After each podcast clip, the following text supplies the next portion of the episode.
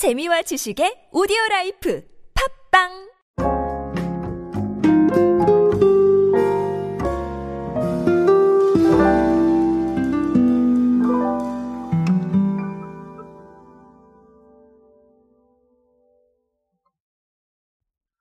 자, 오늘은 결론부터 말씀을 드리고 갈게요. 자, 이제는 보험의 보장도 골라 담는 시대가 됐다고 합니다. 아, 제가 오늘 보험 광고를 하려는 건 절대 아니고요.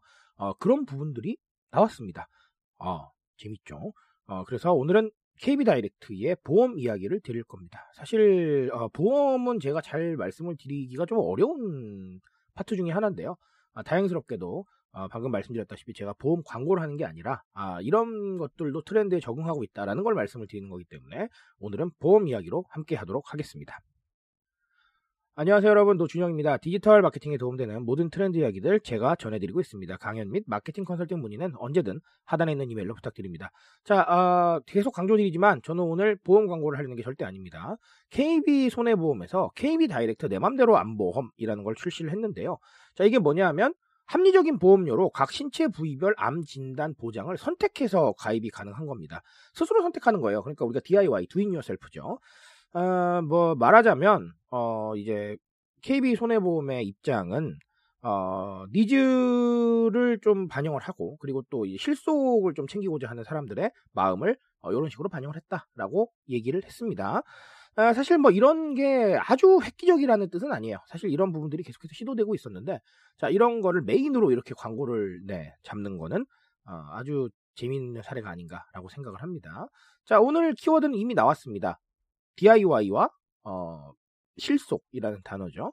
자, 실속이라는 단어 먼저 갈까요? 쉬우니까. 우리 가성비에 대한 부분들 많이들 얘기를 하시죠. 아, 실제로, 어, 제가 늘 말씀드리지만, 사실 뭐 가성비만 다 챙기는 건 아닙니다. 또 쓰실 때는 쓰세요. 자, 그런데 그럼에도 불구하고 우리가 지금 뭐 경기라던가 이런 상황들을 생각을 해보면 가성비라는 단어는 지금의 마케팅에서 매우 중요한 단어가 되었습니다. 아, 그러니까 어떻게 보면 이 포지셔닝에 대한 부분일 것 같기도 해요. 우리가 어디에 포지셔닝 하고 있느냐, 즉 우리가 가성비에 포지셔닝 하고 있느냐, 아니면 어, 합리적 프리미엄 쪽에 포지셔닝 하고 있느냐, 아니면 제품 중에서도 하나는 가성비일 수도 있고 다른 제품은 또 네, 합리적 프리미엄일 수도 있어요. 그러니까 무슨 얘기냐면 예를 들어서 어떤 업체가 아이스크림을 생산한다고 해봅시다. 그러면 어떤 거는 맞아요. 가성비겠지만 또 어떤 건 아닐 수도 있잖아요. 프리미엄 아이스크림일 수도. 자, 그러니까 결론적으로는 내부 안에서도 포지셔닝이 다 다르기 때문에 어, 가성비라는 단어를 중심에 두되 어, 이 포지셔닝에 따라서 적용할 수 있는 전략이 반드시 필요해질 것이다 라고 말씀을 드리고 가도록 하겠습니다. 자, 그리고 또 다른 하나는 결국은 내 맘대로라는 단어인데요. 아, 네. 더 무슨 말을 하겠습니까? 정말로 중요한 개인화죠. 특히나 금융권에서는 이 개인화 너무나 많이 신경을 쓰고 있습니다. 이런 식으로 뭐 보장을 고르라는 얘기도 하고요. 뭐 개인화죠. 그렇죠? 자, 그리고 어플에 들어가면 어떻습니까? UI를 개인화를 시켜가지고 다 다른 거. 예를 들어서 어, 저는 예금에 대해서 관심이 많아요. 그런데 제 친구는 투자에 대해서 관심이 많을 수도 있습니다. 주식을. 자, 그러면 다른 화면이 뜨는 거예요. 관심사에 따라서. 자, 이런 식으로 굉장히 다양한 개인화를 이뤄가고 있기 때문에 카드사도 마찬가지고요. 금융권은 굉장히 빠르게 적응을 하고 있는 것 같습니다. 자, 근데 뭐 아시다시피 제가 이 개인화라는 단어를 처음 사용했던 사례는 어, 삼성전자의 비스포크였습니다. 그렇죠? 가전제품 업계도 여기에 적응을 했고 서비스도 적응을 하고 금융도 적응을 하고 그러면 결론적으로 좀 표현이 그렇지만 우리도 적응을 안 할 수가 없다는 얘기예요.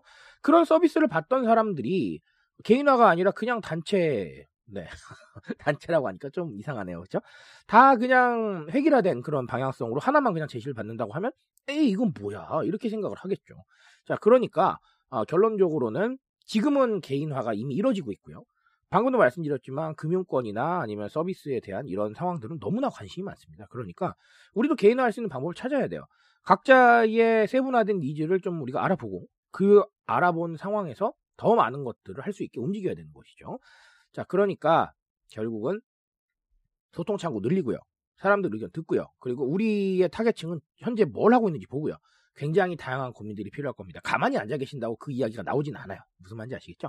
자, 그래서 아, 그런 방식대로 한번 좀 생각을 해보셨으면 좋겠다. 이런 조언들을 드리고 가도록 하겠습니다. 자, 아, 늘 말씀드리지만, 네, 참 쉽지 않은 이야기들이죠. 정말 어려운 얘기이기도 합니다. 하지만 그럼에도 불구하고 아, 우리는 이겨내야겠죠. 그런 부분들 또 한번 고민해 보시기 바라겠습니다. 자, 저는 오늘 여기까지 말씀드리겠습니다. 트렌드에 대한 이야기도 제가 책임지고 있습니다. 어, 트렌드에 대한 이야기들 좀 더 많이 발굴해 올 테니까 어, 이 여정에 계속해서 함께 해주셨으면 좋겠습니다. 자 오늘도 인싸 되시고요 여러분 감사합니다.